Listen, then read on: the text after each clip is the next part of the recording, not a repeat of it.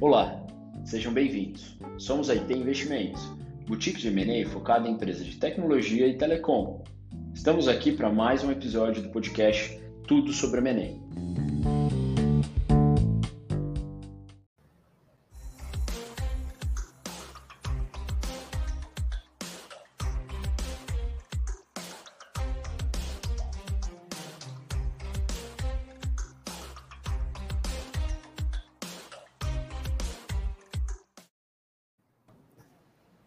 Tarde, pessoal. Estamos aqui com Vicente, fundador da Sumicity, hoje membro do conselho da Aloha, antiga EB Telecom.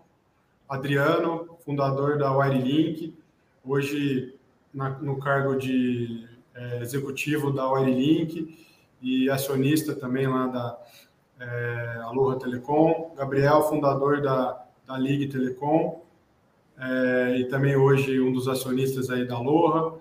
Paulo, fundador da LP, e estamos aqui com todo mundo para falar um pouquinho da experiência de cada um é, no mercado de fusões e aquisições. Né? Então, a gente tem aqui o, o Vicente, aí, um dos percussores aí no, no, no movimento de consolidação de mercado que vem acontecendo, né? Então, em 2018, lá ele vendeu parte da sua empresa para a IB Capital, que hoje é a Aloha, né? Adriano aí esse ano fez um, uma negociação também de venda parcial da sua empresa para o grupo Aloha e, e, continua na gestão. Gabriel também continua na gestão da Ligue e, e também fez um, um, uma negociação de venda parcial para a Aloha. Paulo, fundador aí da LP, que também fez a, uma negociação esse ano com a Desktop, que está hoje com ações em bolsa, ainda é executivo da LPNet né? Fez uma venda total da, da sua companhia. Então, acho que o objetivo aqui é trocar ideias, trocar experiências. Acho que o Vicente vai começar aí contando um pouquinho, né, de como é que foi é, fundar a Sumicity, é, como que ele enxergou a oportunidade da fibra, como ele conseguiu chegar em 80 mil assinantes aí, fazer um negócio com, com a EB lá em 2018. Como é que ele enxerga aí é, o segmento para os próximos anos. A gente sabe que não está fácil crescer, a gente sabe que está difícil hoje, é, tanto com aumento de custos, como aumento de competição. E ele vai falar um pouquinho aqui como é que ele enxerga esse, esse mercado. Depois o Adriano, depois o Gabriel, depois o Paulo, cada um vai contar um pouquinho da sua história e como é que enxerga aí os próximos anos para o segmento de provedores. Vai lá, Vicente.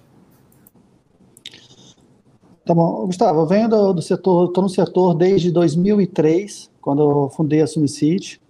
Ela foi fundada pela necessidade de ter internet, porque na, na minha cidade não tinha nem sequer internet de escada.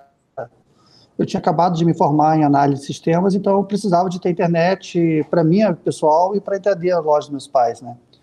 Então, a origem foi da necessidade de ter internet, isso em 2003, né? E começamos a operação na cidade de Sumidouro, que é um município de 4 mil habitantes, ou seja, uma cidade bem pequena. E montamos a primeira cidade e, e começou a ter demanda, né? Começou a ter demanda para a cidade de Sumidouro. Começamos, montamos uma nova loja na cidade de Carmo, precisava de internet, então nós levamos também internet para a cidade de Carmo. E começou-se a, a, expansão da internet na, no interior do estado do Rio para Sumicity, né? Nós começamos a crescer e com foco não na internet, em ser um provedor de internet de grande porte, e sim atender a loja da minha família. Mas é, começamos a atender toda a comunidade, as cidades, e em 2008 isso acabou, acabou virando meu foco principal, a sair das lojas e passei a me dedicar ao provedor, com ênfase total à internet, e começamos a crescer. E em 2008, ou seja, já estava trabalhando 100% em telecom, focado no provedor. E nós crescemos bastante, já, já montamos a cidade de Além Paraíba, a cidade de Teresópolis, fomos expandindo a operação em busca de link, que foi uma necessidade que todos os provedores no início tiveram. Porque quem tinha as grandes operadoras não queriam atender os pequenos provedores, então a gente teve que correr atrás de link. E essa busca por link fez com que a gente buscasse novas cidades, cidades maiores, e, e foi fazendo com que a empresa fosse crescendo, né? É, e fomos expandindo, visando sempre em tecnologia que dava para ser feito. Não vou dizer que era fibra no início. A gente trabalhou muito tempo com cabo TP, com rádio. E começamos a, vamos dizer que o nosso início em fibra foi, já começou a ser no ano de 2010. Começamos usando a tecnologia EPON, que depois fomos migrando para o GPON, que acredito que seja a maioria das pessoas aqui também no grupo, foi o início da, da fibra, né, como o GPON. Em 2012, começamos a montar uma operação de. Já tínhamos internet e telefonia, que compramos uma empresa de telefonia, ou seja, viramos uma empresa com dois serviços. E logo depois botamos a TV e viramos o Triple Play. E começamos a expansão da, da nossa empresa para várias cidades do estado. Mas o nosso crescimento mesmo se deu em 2018, no dia 26 de dezembro, nós assinamos com a EB Capital a, a venda de parte da empresa para um fundo de investimento. Na época, nós estávamos, na, quando a gente assinou, eh, oficialmente, a gente fechou o contrato, nós estávamos com 92 mil assinantes, que era dia 26 de dezembro de 2018. Tá. Após a entrada do fundo, uma operação com dinheiro fica mais fácil, né? Então a gente vai crescer, começamos a crescer. E o que já vinha crescendo 100% ao ano, nós conseguimos aumentar esse crescimento de, 2000, de, de 26 de dezembro de 2018 até hoje, ou seja, eu estou falando mais ou menos três anos de, de crescimento, nós, hoje, hoje a Sumicid está na faixa de 470 mil clientes, a gente vai fechar esse ano. Então, ou seja, nós tivemos um crescimento de quase 400%, vamos dizer assim, mais 300%. É, viramos uma grande operadora no estado do Rio. Acho, digamos que hoje nós somos uma das maiores operações do estado do Rio. Acho que eu fui, fui um dos primeiros a fechar com fundos de investimento, né? até porque não se tinha muito conhecimento. Né? A gente pegou, acho que tanto o fundo quanto eu, nós aprendemos a, vamos aprender a trabalhar junto, a crescer junto. Né? E dois anos após a minha operação, começou a entrar as outras empresas no grupo, que hoje a gente forma o grupo da Aloha, né? que somos um grupo hoje com mais de um milhão de assinantes. Obrigado, Vicente. Obrigado pelo overview aí da, da sua história. Adriano, se você puder contar um pouquinho aí como é que foi a, a Wirelink, né? E, e, a gente vai ser um prazer ouvir aí. É, boa tarde, Gustavo, grande amigo Vicente, Gabriel, Paulo e a todos aí que estão assistindo a gente. É, a história da gente foi um pouco parecida com a do Vicente, né? Só que nós demoramos um pouquinho mais para encontrar o dinheiro, né, Vicente? Mas no final das contas, acho que vai dar tudo certo. A Warlink é uma empresa que começou aqui no Nordeste, nós estamos sitiados em Fortaleza, né? Temos a sorte, talvez, de ser hoje a cidade com mais cabos submarinos do mundo. Então, temos um, uma vantagem muito grande de estar conectado no mundo todo através desses cabos. É, a Warlink começou, como o Vicente também, nós começamos lá atrás, em 96, com um provedor de escado. Nós estamos na capital, então aqui já tinha internet mais fácil e a gente fez um pouquinho do contrário, né? A gente saiu da capital e começou a desbravar o interior, tentando iluminar aí o interior do Nordeste, que não existia nenhuma internet disponível. Nosso mercado do começo e hoje, né, a gente visou quase sempre trabalhar mais o corporativo. A Warelink sempre teve na sua veia o segmento corporativo de B2B, né, de, de levar grandes capacidades e grandes qualidade de serviço para onde ninguém conseguia levar. Eu acho que foi o que fez diferencial aí, que fez o nosso crescimento. Parecido com o Vicente, acho que em 2010 nós começamos a usar fibra dentro das cidades, né? Tínhamos um backbone grande de rádio aqui ligando todo o Nordeste.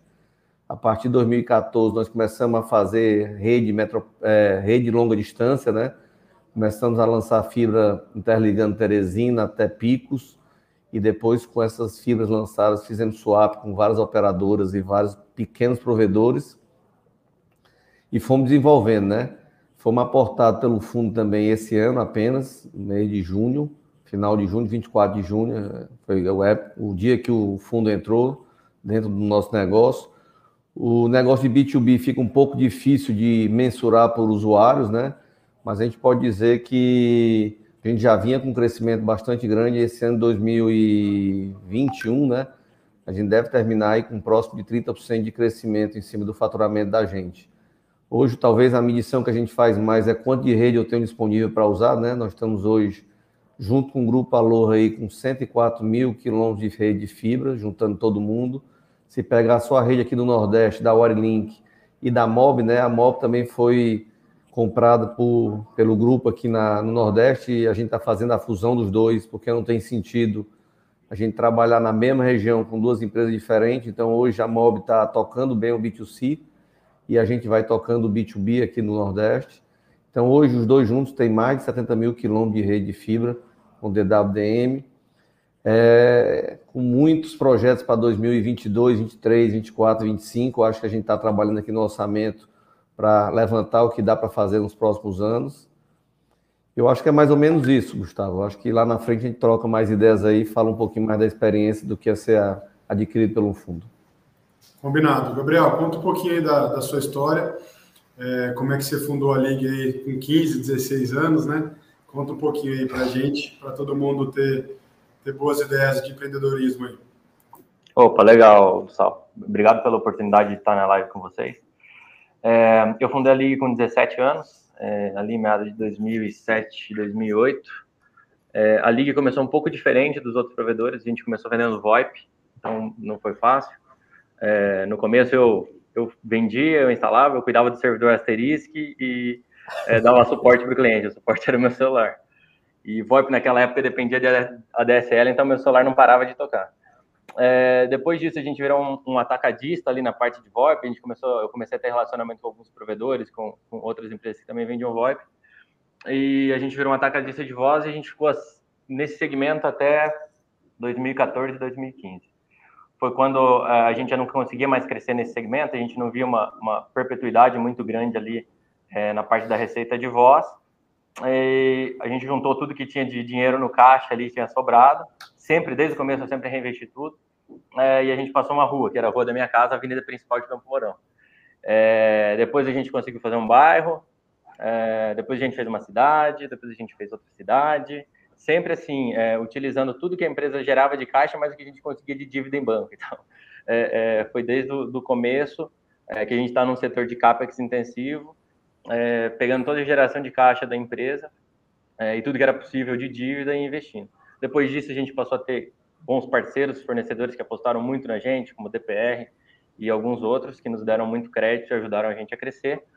É, foi quando ali, eu acho que em meados de, de 2018, 2019, que, que o Vicente fechou a transação daí com, com a EB, que eu te conheci no evento da, da, da EB, a gente trocou uma ideia, no, evento da Summit City, é, aí a gente trocou uma ideia, o Vicente também começou a falar de fundo, etc. Eu comecei a despertar para isso.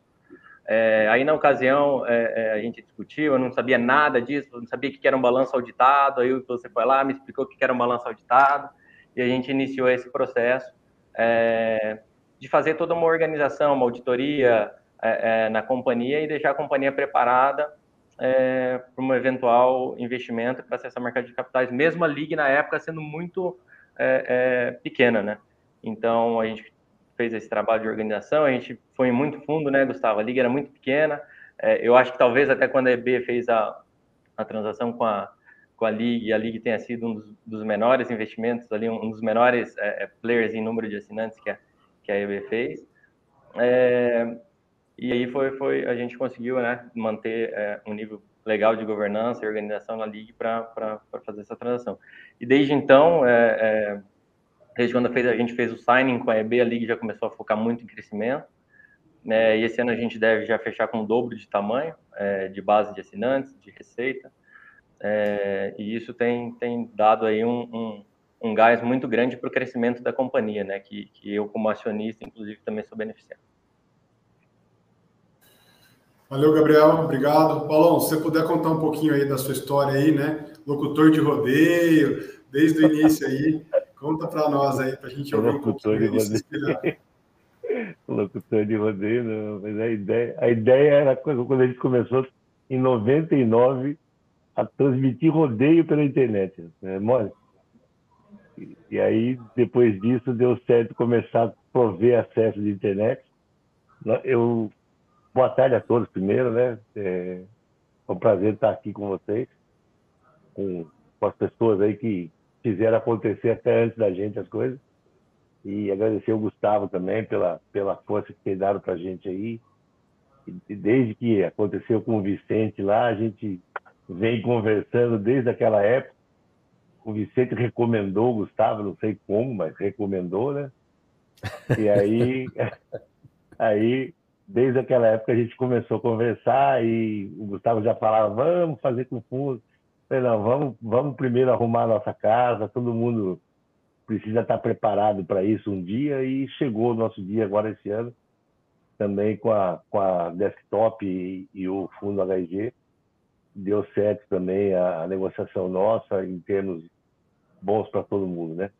Mas foi a história nossa começou em 99 e é, eu tá realmente eu e o Marco Aurélio, meu sócio, a gente fazia transmissão de rodeio pela internet. Naquela época que era discada, imagina como é que ficava a transmissão, né? O boi ficava oito segundos, aquele lag o boi já tinha caído, né? E aí o cara já tinha caído do boi em menos em menos tempo. E aí depois a gente começou a aparecer a oportunidade de montar em Lençóis Paulistas. Eu já trabalhava com um amigo meu que tinha provedor. E começamos em 99, eu, Marco e o Rodrigo, meu outro sócio. É, começamos com um, um, provedor, que é a NetStyle. Um ano depois, a LPNet já existia aqui em Lençóis. Nós compramos a LPNet um ano depois, estava vindo o IG, o... e aí o pessoal meio que assustou nós compramos e dobramos, dobramos não, triplicamos de tamanho quando compramos a LPNet. E depois foi, foi a cada cinco anos praticamente se reinventando.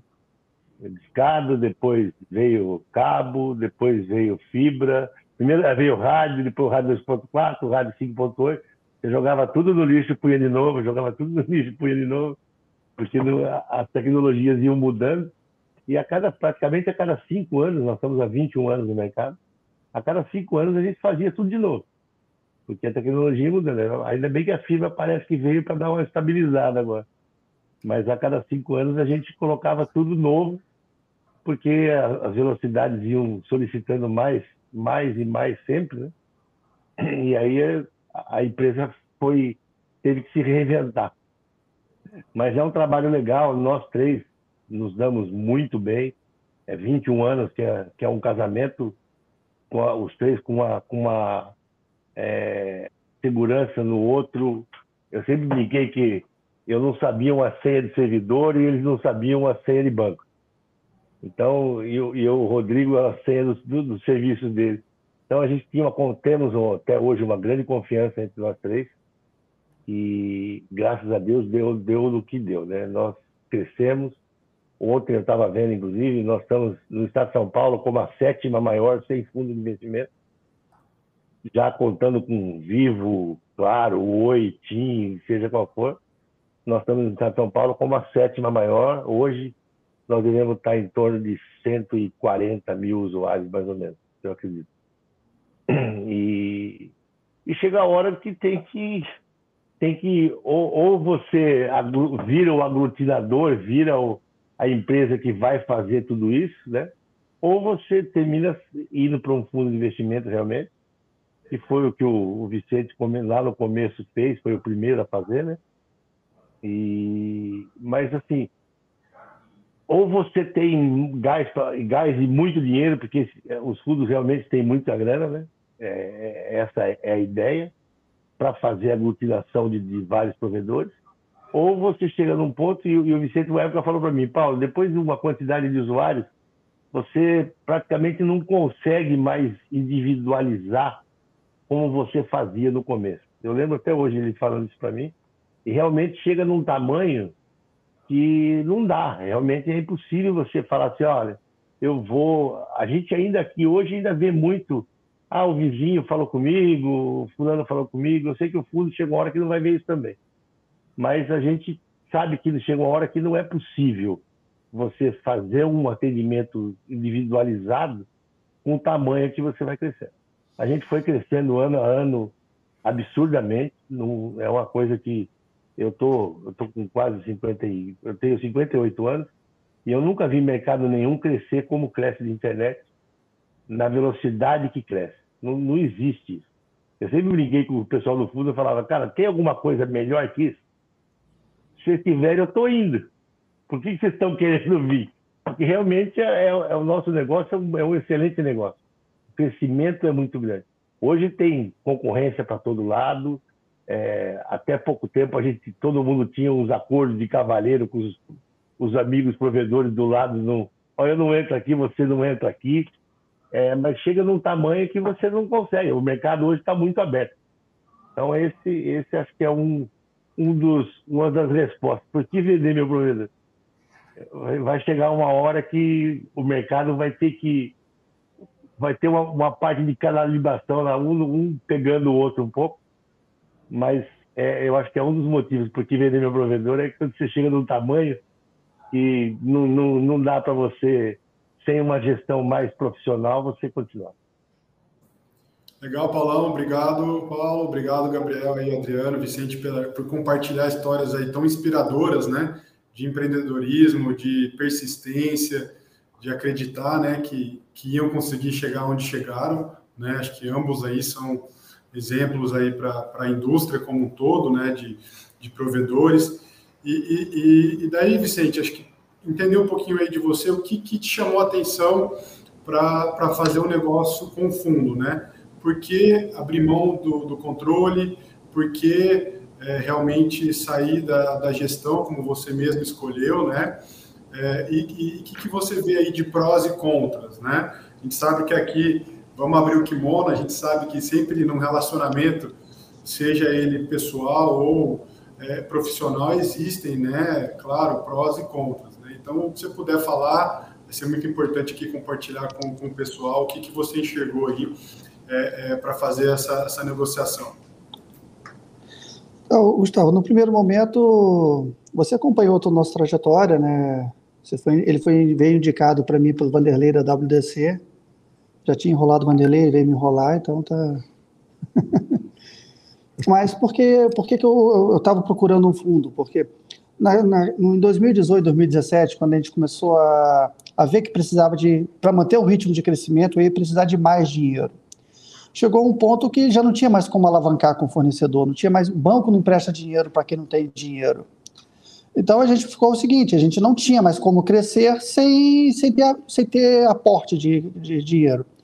E eu acabei, tipo, como os fundos estavam começando a olhar o mercado, tudo, a gente deu uma, uma preparadinha pequena na empresa, os fundos também não conheciam muito bem como que era telecom, e começamos a, a, vamos dizer, um namoro que durou praticamente um ano, o fundo olhando, tentando entender o processo nosso, para a gente entrar e ser, ser, investido. Eu acho que um dos maiores motivos foi a falta de, de dinheiro, realmente, também na operação, e a necessidade de ajuda. Para Você imagina como provedor em 2018, a gente com praticamente 100 mil assinantes, já era um dos maiores. E, tipo, não tinha uma gestão operacional, gestão financeira para poder continuar crescendo. A dificuldade é grande quando você passa a ter tanta gente sob seu domínio, tantos funcionários. É, eu acho que eu cheguei no meu limite operacional de gestão para conduzir o negócio naquele momento. Acho que esse foi um dos maiores motivos. Então, foi gestão financeira e gestão de caixa e gestão operacional de comportar a empresa de, de um porte maior. Você soube reconhecer que talvez era o momento de, de realmente passar o bastão ou de se associar a alguém e, e, e, poder seguir uma trajetória aí e colocar a Sumicity perpetuar o que você criou, né? Acho que, acho que é mais ou menos isso que você quis dizer, né? Exatamente, cara. Acho tudo tem um momento que você te, deve ser a hora de sair. Do... Eu, acho que eu sempre fui muito. Eu sempre fui nos primeiros em tudo que isso acontecia, né? A gente foi o primeiro a montar a operação de TV, nós fomos um dos primeiros a ter uma empresa de telefonia rodando, e eu fui o primeiro a vender também. Obrigado. Adriano, conta um pouquinho aí de você. você, você é, quando a gente fez o um negócio aí com a, com a IB, você já tinha uma empresa muito estruturada, né? É, com um tamanho bem relevante, né? Mais de 30, 40 mil quilômetros de rede, né? O que, que te motivou aí fazer esse negócio, né? É, o que, que te motiva hoje ainda a ficar aí no negócio?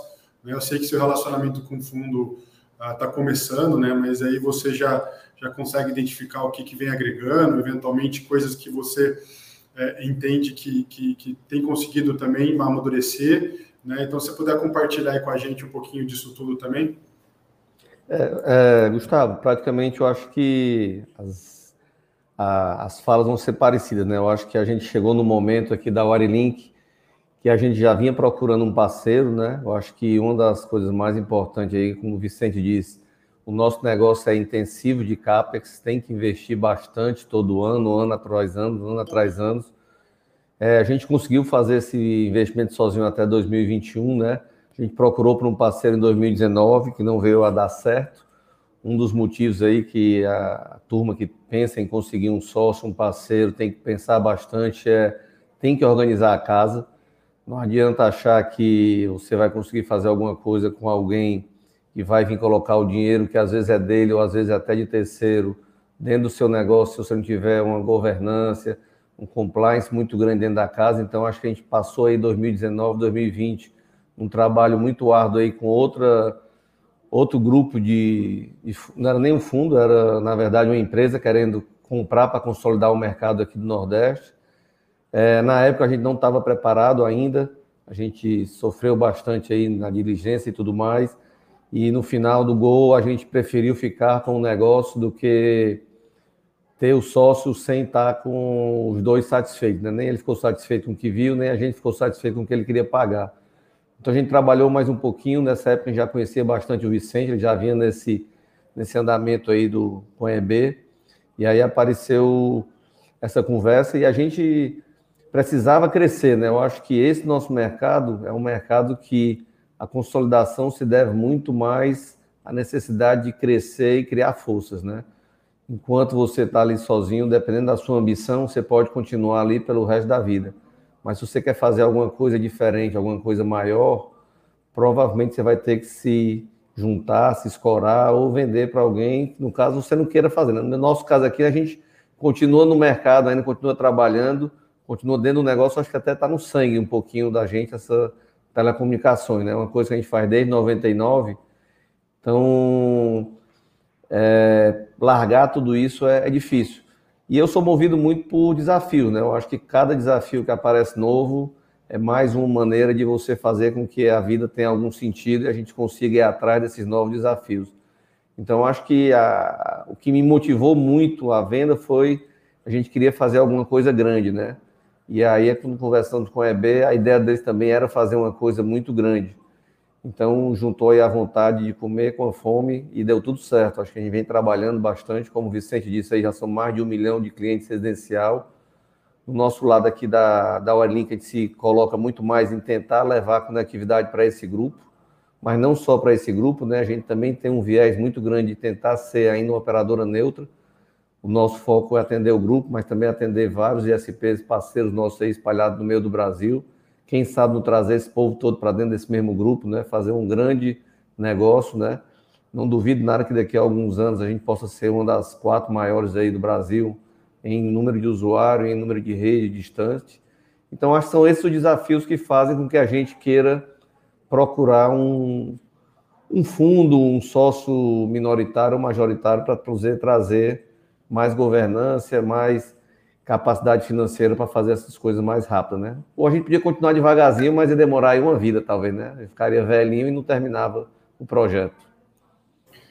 Acho que está aí, o Adriano falou muito da importância da, da, governança, né? De fazer parte de algo maior, né? Então, abrir mão e estar tá num grupo maior, num projeto aí que, que, que vai se perpetuar, né? E, e, e voltou ao ponto, né? Provedor é um moedor de carne, né? E, mas moe dinheiro. Né? Quem cresce não. provedor que cresce não ganha dinheiro. O Gabriel acho que é a prova disso. Né? Tá, tava de caminhonete alugada, não sei se está ainda, né, Gabriel? Dono do, de uma empresa aí que vale alguns milhões e, e, e sempre investiu muito na companhia, né? O que, que te fez, cara, abrir mão aí de, do controle, né? Ter, ter um sócio capitalista, né? Eu sei que tem um pouquinho do dinheiro, eu sei que tem um pouquinho é, de fazer parte de algo maior, mas o que, que você poderia trazer aí também de visão é, é, do que te chamou a atenção para fazer esse movimento aí, cara? A caminhonete não, não era alugada, era financiada. Acho que é até pior, talvez.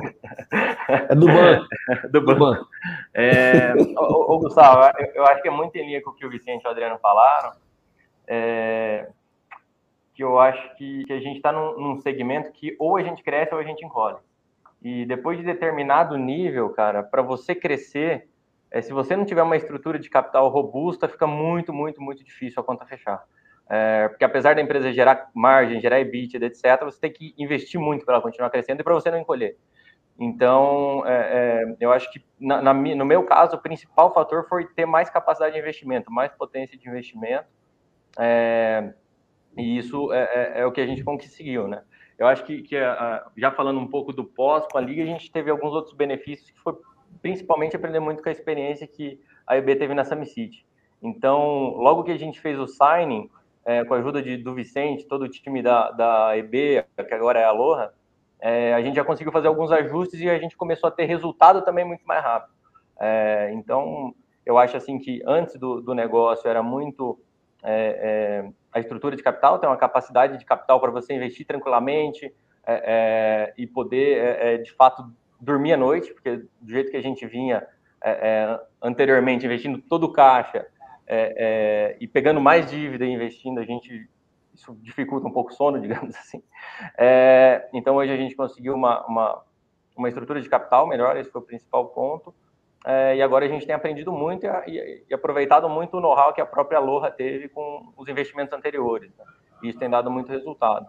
É, e eu tenho uma visão que é a minha visão como acionista. Eu acho que, que é, é muito legal, mesmo que, que como minoritário, é, fazer parte de um projeto muito grande. Eu acho que, que a gente tem que entender os limites e tem que entender até onde a gente dá para ir sozinho. É, e para mim tem sido tem sido muito gratificante, uma experiência muito legal. Aí foi foi esse meu objetivo da busca de um fundo, né? Boa, boa. Então o Gabriel reforçou a necessidade, né, de ter um balanço robusto, poder captar dinheiro em mercado e, e, e, e eu ouvi um pouquinho da experiência, né? Então acho que os três aqui contaram um pouquinho do porquê da venda parcial, né? E aí entender um pouquinho do Paulão, a gente acompanhou bastante a trajetória da LP, foram várias propostas de, de terem sócios, é, inclusive com a própria desktop, e daí uma opção final pela, pela venda total, né, Paulo? Então, acho que é, é, a gente sempre ouviu de vocês a preocupação, né, com o que foi construído, com os funcionários, com, com as famílias de funcionários, né, e vocês sempre frisaram a importância de que isso fosse perpetuado por quem comprasse, né? Então, se eu pudesse contar um pouquinho da porquê dessa decisão, né, é, de, de vender 100%, é, é, como é que você enxerga todo esse, esse processo que você passou aí durante um ano, um ano e meio, falando com diversos fundos, falando com diversos potenciais interessados, né? Então, se você pudesse passar um pouquinho dessa experiência aí para quem está nos ouvindo aí. Legal. É, nós começamos a conversar, acho que foi em fevereiro do ano passado, de 2020 com alguns fundos. Eu tive em São Paulo, conversei com alguns fundos, inclusive com o pessoal da, da desktop mesmo. É, e a, a, decisão por vender 100% nossa, é, como a gente tem essa unidade muito forte, eu, Marco e o Rodrigo até, é, foi, foi uma decisão que a gente está junto, estava né, junto agora e ficar sem um seria complicado e aí a gente tem uma confiança muito grande. Na época eu, eu fui o primeiro a falar que queria, queria sair 100%. Eu já estou numa fase, eu sou mais velho que eles, então eu estava numa fase diferente de vida, cada um numa fase diferente, né? Se eu tivesse a idade do Gabriel, talvez eu não vendesse 100% também. Então, é, eu acho que é fase, fase da vida de cada um, né? E para decidir sobre uma venda dessa ou não. Mas que chega uma hora que você precisa realmente de capacidade de gestão e profissionalizar a gestão, porque hoje nós temos acho que 600 funcionários quase. Eu tenho uma preocupação muito grande com isso. É, a gente dá emprego para 600 famílias é, um, é uma responsabilidade gigante, né? não é uma coisa que você falar, ninguém depende de mim. Então, até nós vamos ficar na gestão até agosto do ano que vem ainda os três, eu e o Marco e o Rodrigo. Depois o Marco e o Rodrigo, não sei se vão continuar ou não na diretoria, a ideia talvez seja ficar. Eu realmente me afasto a partir de agosto. Nós temos um número a entregar ainda também. Nós fizemos uma venda meio em duas etapas na história, mas é, mas é porque chega uma hora que realmente você precisa ter mais mais gente fazendo o, o, a gestão e, e você realmente se afastar um pouco. Então, essa de você ficar no conselho é uma, é uma excelente ideia também, mas eu acho que é, é a fase da vida de cada um. O nosso negócio não é ruim, é excelente, né? como eu já havia falado. Pouca, pouca, poucas pessoas é, ter essa, essa oportunidade de ter um provedor de internet e a gente vê, começamos lá atrás com descado e chegamos a ser hoje a operadora que nós somos. Eu acho que de, eu, eu, nem nos meus melhores sonhos eu sonhava chegar tão alto como nós chegamos. É, com, com a perna própria, o nosso endividamento é muito pequeno. Nós realmente também reinvestimos praticamente 100% de tudo que a gente ganhava para poder ver. Eu sempre falava para o Marco Rodrigues, a gente quer o quê? Um sócios fortes ou uma empresa forte? E aí nós decidimos ter uma empresa forte que a gente seria sócios fortes depois. Eu acho que foi o grande sacada nossa também. Eu sei que isso aqui parece um saco sem fundo, né? Porque você, quanto mais você põe, mais ele quer. Mas chega uma hora que você recupera, recupera lá na frente, né? Mas foi com, muito, com muita persistência, muito não. Eu sempre falava com eles também assim, né? Não dá para tudo, né? Na sua casa dá para tudo? Não dá. Então, dá para fazer isso? Dá. Não dá para fazer aquilo. Então, tem que, tem que fazer as opções para crescer é, seguro. Né? E nós somos muito seguros nesse ponto. Eu acho que o grande resultado nosso foi o, o sempre pisar no chão e não querer voar tanto, porque voar você precisa ter uma asa boa e asa boa tem que ter dinheiro, muito dinheiro, porque isso aqui realmente requer investimentos e, como eu falei, a cada cinco anos a gente se reinventava. Então, a quantidade de investimento sempre foi muito alta. Né? E eu acho que é o, o, grande negócio realmente é chegar a sua hora, o seu momento de falar, olha, eu quero, eu quero mais, eu vou fazer sozinho ou não vou fazer sozinho. Mas é que nós, nós estávamos cada um num momento de vida diferente e no final terminamos optando por sair 100% dos três. Legal, Paulão, obrigado aí por compartilhar, né? Acho que che chegou o momento de vida aí dele, dos sócios, né? Do Rodrigo, do Rô, do Marco. E Paulão vai cuidar de cavalo agora, né? Agora vai para outro mercado. Legal, obrigado aí por compartilhar. É, Vicente, continuando aqui nosso nosso bate-papo, o que, que, que, você pensa aí, como é que você enxerga é, o futuro de um provedor pequeno e médio, os desafios é, aí que, que vem pela frente. A gente sabe que tem o 5G, teve o leilão do 5G recentemente, é, com alguns até novos entrantes, né? Mas, assim, pela sua visão, experiência de mercado, como é que você enxerga é, esses desafios, né? E como, e como superá-los aí, né? dado que não deve ter uma nova tecnologia, como o Paulo falou, né? Então, provavelmente a fibra deve continuar, deve perpetuar. Tem um desafio do 5G, mas acredito que tem outros desafios aí no caminho. Se você pudesse comentar um pouquinho. Gustavo, eu acredito que a mudança de tecnologia ela vai continuar ocorrendo a cada cinco anos. Hoje nós estamos falando que a gente quer, hoje nós temos um plano de 100, 200, 500 mega na residência.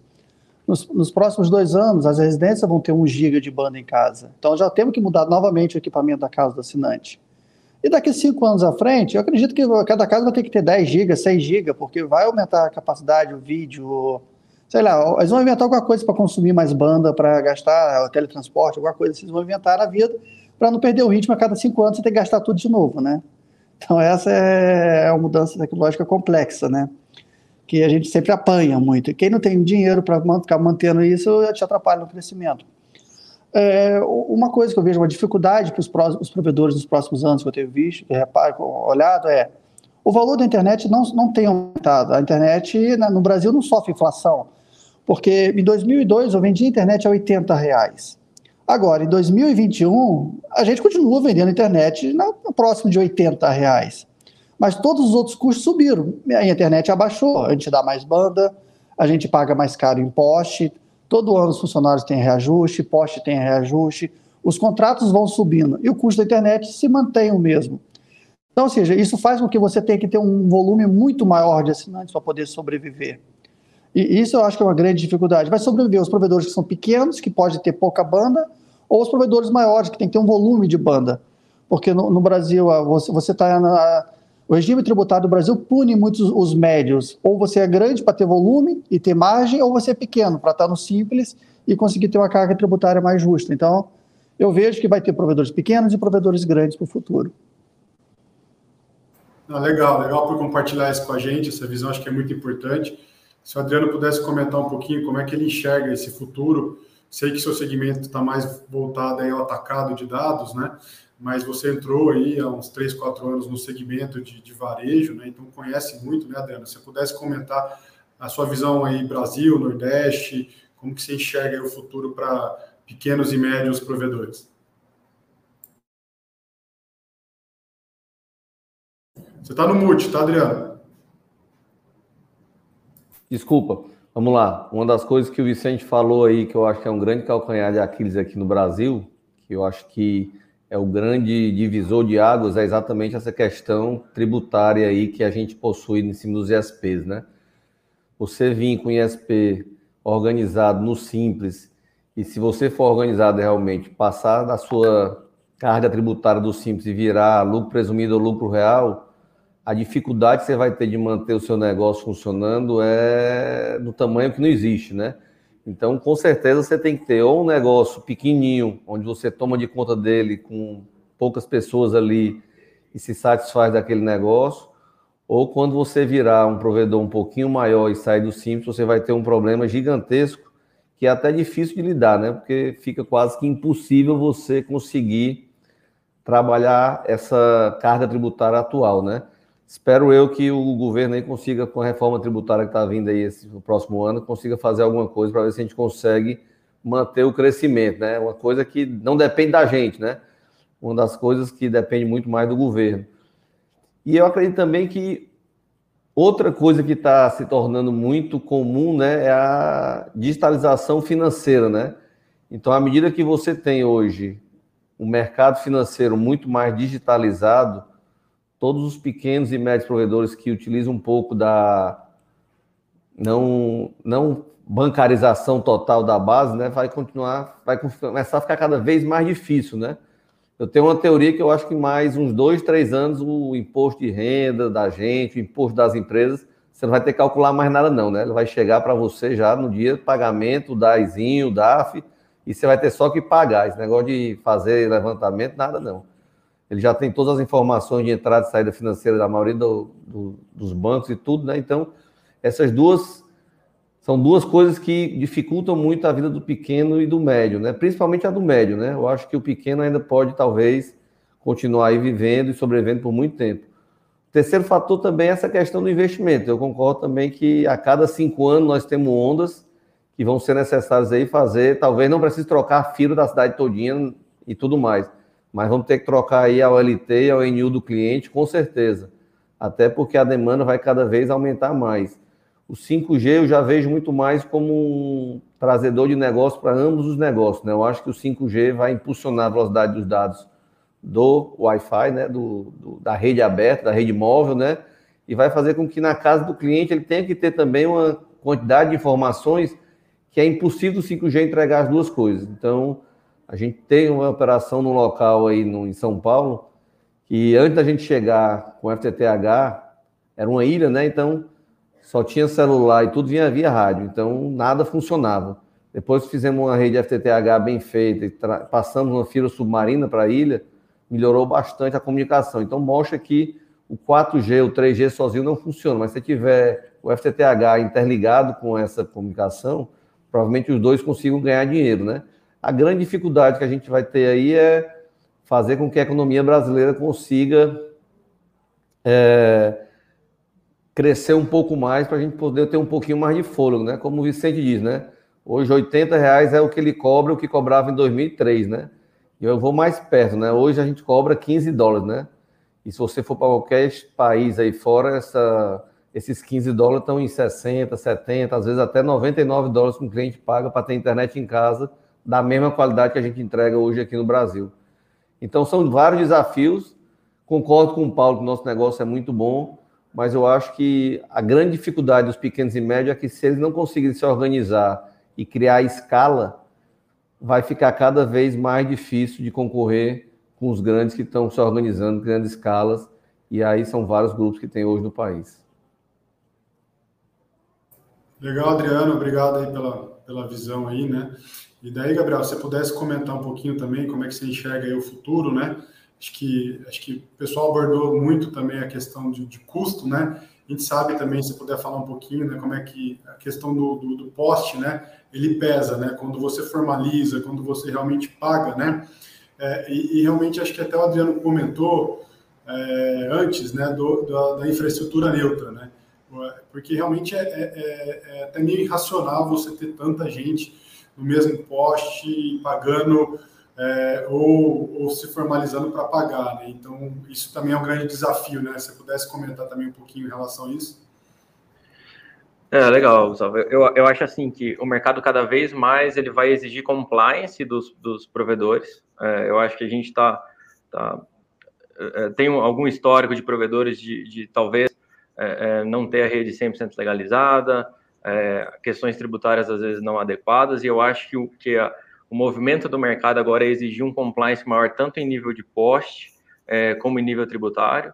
Eu acho que isso pressiona muito é, é, é a margem, né? É, eu acho que você tem uma rede de, de os postes 100% adequados, né? E só, Vicente, tá, tá retornando. Isso. Desculpa, só, só para fechar o, Estava dando retorno aqui. É, eu acho, então, que essa questão do, dos postes 100% em compliance é, vão ser uma pressão muito grande de mercado e eu acho que esses... É, eventualmente, a competição, a gente já está sentindo aumento da competição, seja das grandes é, como dos menores, é, em quase que todos os, todos os, os territórios aqui do Brasil. É, e eu acho que você ter uma estrutura por trás vai ser fundamental para se manter com um custo de backbone é, razoável, é, para conseguir talvez esse repasse que a gente não consiga fazer em preços, é, para que tenha uma, uma, uma, redução de custo por trás de uma estrutura maior. Então, acho que, que o, o, que eu estou querendo transpassar é que eu vejo é, uma pressão da competição grande no mercado. Eu acho que questões de compliance vão pressionar muito o mercado. E a gente já tem visto é o que tem, tem, tem acontecido, eu acho que você é protagonista nisso, é, é essa consolidação que está acontecendo. Então, eu vejo muito, muito nessa linha, assim. E um, um, fator muito importante também que eu mencionei no começo é a capacidade de investimento. A gente chega no, numa hora é, que a gente fica sem capacidade de investimento, sem uma estrutura mais robusta. É, então, é, eu, eu, vejo que essas pressões vão, vão, vão é, é, atuar muito sobre os, os pequenos players do mercado e sobre o mercado em geral. Show, muito bom, Gabriel. Paulão, se você pudesse comentar um pouquinho aí, é, eu sei que todo mundo já falou bastante, é, mas se você pudesse reforçar ou trazer algo aí que você enxerga como desafio aí, né, para esse crescimento futuro. A gente vê hoje, é, e você está sentindo isso aí, como todos aqui da, da, da, da conferência, na né, dificuldade de crescer, né? Não só a questão de, de, margem, né? O ticket não sobe, custos e, e, e, e despesas subindo, né? Então, se você pudesse comentar um pouquinho aí para a gente, é, é, como é que você vê esses desafios aí também? É, realmente, a gente, eu até falo sempre, nós estamos remando muito mais para chegar no mesmo lugar que a gente chegava antes com menos remada. Né? Então, você tem que fazer um esforço grande hoje para conseguir mais clientes e do que a gente conseguia. Eu sempre brinquei que a gente era, era tirador de pedidos. O cara ligava, eu quero internet. Aí você vai lá. E a gente estava no, no, no, Quando começou, a gente estava no pico da pirâmide. Hoje, acho que nós já, estamos bem na base da pirâmide, aonde todo mundo tem hoje. Não é? Você fala para alguém não tem internet? Não. É quase que, que impossível. Hoje a pessoa não tem internet. Então, a dificuldade hoje é, é, é a quantidade de gente que está concorrendo, né? E aí, é, eu sempre falo na, empresa, todo mundo vende gasolina. Então, qual que é a diferença na minha gasolina para outra?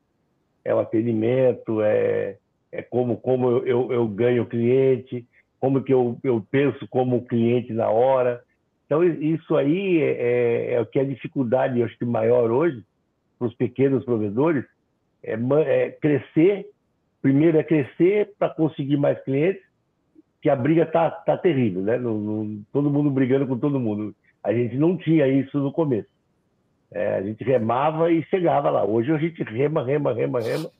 E eu, eu vejo a dificuldade. O crescimento nosso não está igual estava há dois anos atrás, três anos atrás. Tem crescido todo mundo? Tem crescido todo mundo, mas com mais remo. E aí mais remo é mais gasto, mais despesa para você adquirir o cliente. O custo do cliente hoje para aquisição é maior. Então, é, é, essa é uma das dificuldades que, que os pequenos terminam sentindo mais. A gente, o provedor, é, a escala é que nem uma transportadora. Quando você compra um caminhão, aí depois quando você compra o segundo, é dois para pagar um. Aí quando você compra o terceiro, é três para pagar um. E assim vai indo. Chegando uma hora que tem um monte de caminhão pagando um, né?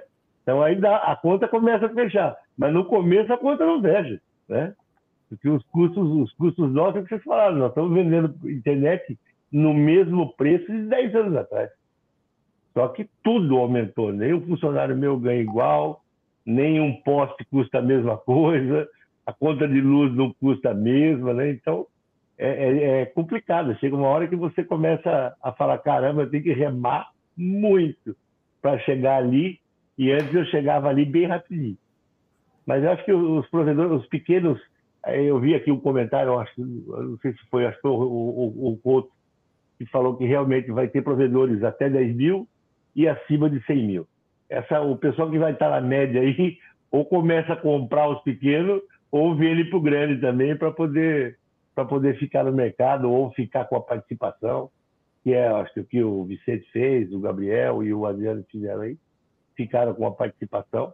E o mercado nosso é o que eu falei, não é um mercado ruim, é um dos melhores mercados que eu vejo no mundo. Nossa, nunca imaginei que a gente ia chegar luz, água e internet. O cara, o cara deixa de pagar a água porque corta em 90 dias e, e, e paga a gente para não cortar, para a gente não cortar. Então é um, é um mercado fantástico, não tenho o que falar.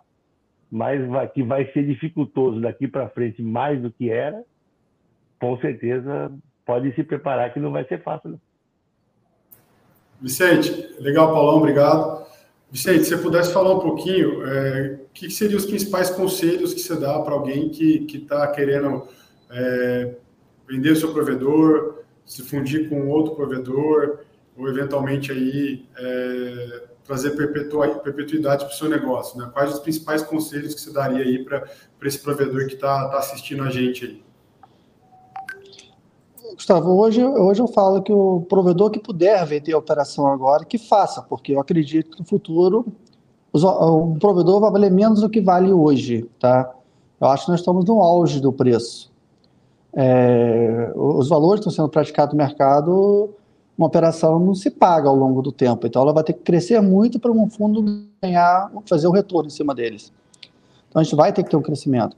E o que, que eu recomendo um provedor fazer é que venda a operação, mas ele precisa ter pelo menos um balanço, estar tá um pouco organizado, contabilidade, não ser muito CNPJ, tá, tentar ter um único CNPJ, é, ter, ter um, quem puder fazer uma auditoria, ou seja, isso facilita muito a entrada de um fundo, ou seja, ganhar tempo.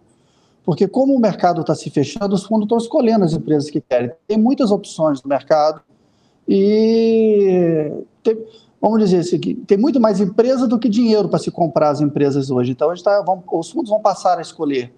Aqui mesmo, nós estamos cada dia querendo pagar, comprar empresas melhores e pagar menos, porque elas têm que se pagar ao longo de um certo tempo.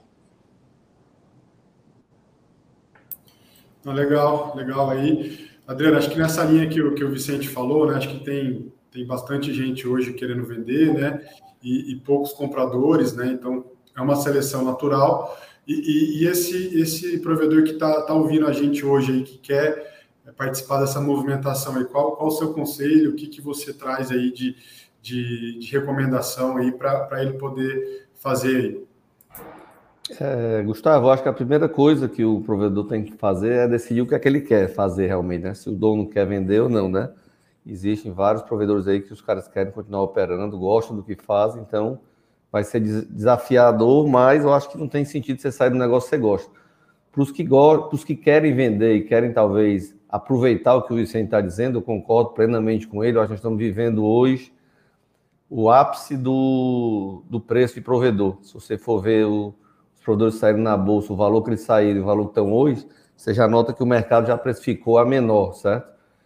E o que eu gosto de brincar muito com meus amigos aí, provedores, é o que? Existem dois preços, né? O que você quer vender e o que você vai receber. Então, ultimamente, o mercado tem inflacionado demais E o mercado tem dito, às vezes, preços que praticamente eu acho que nenhum fundo vai pagar. Então, eu acho que na hora de vender, você tem que entender muito bem o que é que você está vendendo, o seu negócio, ter ele organizado. Eu acho que se não tiver um pouco de gestão e um pouco de governança, dificulta muito, né?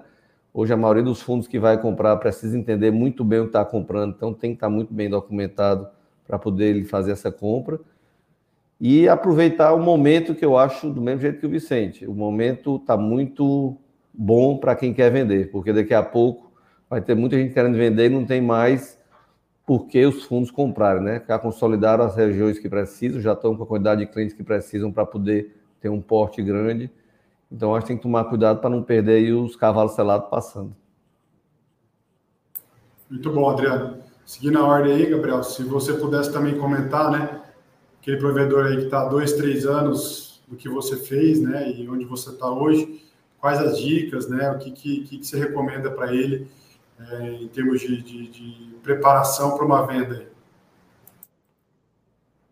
O Gustavo, eu, eu, assim, falando pela minha experiência, é, o que ajudou muito a gente, eu acho que é ter os balanços auditados, isso foi muito com a tua ajuda, inclusive, você tem, tem é, um grande é, é participação nisso, né, até quando eu te conheci eu não sabia que era um balanço auditado, e hoje a gente está fechando o quarto ano de, de balanço auditado, indo para o quinto ano, então, eu acho que isso ajudou muito na nossa negociação, ter uma rede bem documentada, eu acho que 100% legalizado ou 100% é, é, em compliance. É, então, há, há, uma preocupação com qual, como que são esses ativos que estão na rede. Eles são 100% legalizados, são homologados, o provedor tem que pensar muito nisso se ele quiser fazer uma transação. É, e eu acho que é, é, a gente também, como dono de provedor, a gente tem dois papéis, que é um papel de acionista e um papel de executivo. Então, a gente tem que saber enxergar o provedor dessas duas formas. Né? O executivo é quem faz a empresa rodar, quem bate o bumbo. O acionista é quem tem participação nisso e retorno financeiro nisso. Então, eu, eu acho que ter esse pensamento para o dono de provedor é muito importante. Esse pensamento me ajudou muito, assim. É, então, acho que se eu puder recomendar alguma coisa por experiência própria, foi isso que me ajudou. Então, tá aí o Gabriel, né? A importância da governança, né? A importância de, de legalizar a rede, né? Paulão, se você pudesse comentar aí o que, que tornou a LP tão queridinha aí, né? Tão, tão sexy aí para os investidores, né? O que, que, que, que vocês fizeram aí que, que realmente conseguiu atrair tantos interessados aí ao longo desse um ano e meio que a gente vem trabalhando junto, né? Conta um pouquinho aí para todo mundo se inspirar e fazer um pouquinho do que vocês fizeram. É, é sempre eu, o, o Adriano tinha comentado, né? Quando você sai do simples e vai pro pro presumido ou pro lucro real, é aquele susto absurdo que você pagava uma quantidade de imposto, de repente você fala, caramba, o imposto agora é absurdo. Mas é, é, é você se preparar para isso mesmo. A gente, eu sempre falo, você quer ter renda, você tem que pagar imposto de renda. Não adianta ter renda, você tem renda, mas não tem imposto de renda. Então, para você crescer, tem, tem que que você tem que abrir mão. Vai virar uma chave. Não é fácil para nenhum provedor passar do simples para o lucro presumido, para o lucro real que seja. E o real é mais difícil ainda. Você tem que ter mais é, contabilidade bem feita, né? E, mas é, é, é, é você realmente se preparar, fazer a coisa certa, documentado. Ah, eu vi nesse antes de quando a gente começou a conversar com o Gustavo lá atrás, quando o Vicente foi à venda, ah, eu falei, Gustavo, a gente está arrumando a nossa casa, nós demoramos, já estamos há três, quatro anos arrumando a nossa casa, trabalhando em cima disso. Não é fácil arrumar tudo, né? Porque é, eu, eu falo assim, tem, dá, dá, ou não dá, não adianta fazer, estou arrumado, mas vou quebrar. Então também não, não, não resolve você fazer desse tipo. Então você tem que fazer a coisa gradualmente mas é realmente documentando, fazendo do jeito correto, é, pagando os impostos, que nossos impostos são absurdamente altos. É, o governo é o, é o, nosso maior sócio nisso tudo. E a gente foi, foi, foi trabalhando, foi fazendo, profissionalizando a nossa gestão, bem devagarinho. Não é uma coisa fácil de se fazer, porque senão também não tem para tudo, né? Então, nós fomos fazendo, documentando, fazendo a coisa certinha. Aí depois conhecemos o Gustavo, o Gustavo foi nos orientando ainda a fazer outras coisas, acertar é, balanços auditados também a gente foi fazer para saber quanto vale a sua empresa. Que a maioria das pessoas, é o que o Adriano falou, acha que vale tanto e o fundo quer pagar tanto. E aí ele fala, a minha vale mais. Mas vale, vale mesmo? Você, você é, gera caixa como você acha que gera? Então é tudo isso que a gente vai aprendendo, né? Nós, nós fomos profissionalizando esse tipo de coisa para chegar onde a gente chegou. Realmente eu brincava, Gustavo, Gustavo, nós estamos sexy pra caramba. A quantidade de gente que está querendo a gente, né? Mas é, era justamente porque a gente está, nós, nós principalmente estamos numa região que é o centro do estado de São Paulo, né? E, e realmente a, a, brincadeira do dono e provedor é o war, né? Cara fica, vou tomar um território tal, e começa a tomar território, e nós pegamos uma área bem expressiva na, na região nossa aqui, que, que nos deu essa visibilidade nacional aí, na realidade. Mas é, é, é você se organizar, não adianta. Sem organização, a sua empresa vale uma coisa e organizada ela vale outra. E os fundos, quando querem, querem adquirir, é, eles pensam nisso, porque a quantidade de coisas que eles pedem é absurda. Eu estou na parte de gestão, na parte de, eu sou advogado, e a parte tributária, a gente olha a parte legal, né? Eu estou dois meses conversando só sobre documentos. Então, e, nós, e eu me considero uma empresa bem organizada. Até o próprio fundo falou, a gente quase não achou empresa tão organizada que de vocês. E nós estamos dois meses pegando papel. Então, imagina quem não tem organização, como é que faz isso? E nós não temos CNPJ para caramba, nós temos duas empresas de telecomunicação e uma empresa de serviço valor adicionado. Então não é um absurdo. Mas mesmo assim nós sofremos com a quantidade de, de coisas que eles pedem e com razão. Eu acho que não é, não é fora da razão. Eles não estão comprando uma coisa de 50 mil reais. Né? Então eles, realmente eles pedem a organização que eles querem ter, inclusive. Né? Eu acho que eles, eles, eles é, como pega investidor, eles têm bolsa, na bolsa, no nosso caso, a, a HG tem, tem ações na bolsa, então eles têm que divulgar números do que estão fazendo e também não pegam uma empresa que esteja bagunçada que eles não possam é, mostrar depois na frente, né? Então, a, a, minha dica é quer vender, se organiza bem organizado. Custa caro? Custa, mas vai valer a pena depois. Legal, Paulão. Obrigado aí todo mundo. Acho que estamos chegando no fim aí da live. Uma hora bate-papo aí passou muito rápido, né? Acho que foi muito importante ouvir essas histórias inspiradoras aí de empreendedorismo, de persistência, de luta e, e agradecer aí essas referências do mercado, Paulo, Vicente, Gabriel, Adriano, são, são histórias inspiradoras aí para todo mundo, né? Que, que quer realmente ter sucesso nesse segmento, né? E acho que acho que ficou claro, né? Quem quer continuar no mercado, vai ter seu espaço, provavelmente vai se associar com alguém e, e, vai realmente aí, ter que fazer parte de um negócio maior de alguma maneira. Quem quer vender, talvez seja agora a hora de, de pensar, de realmente aproveitar que ainda existe recursos de alguns compradores, né? E, e se estruturar, porque realmente é, vão acontecer novas mudanças, as mudanças não acabaram, né? Como todo mundo comentou aqui, as mudanças continuam. O Telecom está sempre mudando, né? Está sempre mutando, né? E, e, e, agradecer a todo mundo aí pela presença. Obrigado a todo mundo pelo tempo, pela, pelos conselhos. Valeu, gente. Obrigado.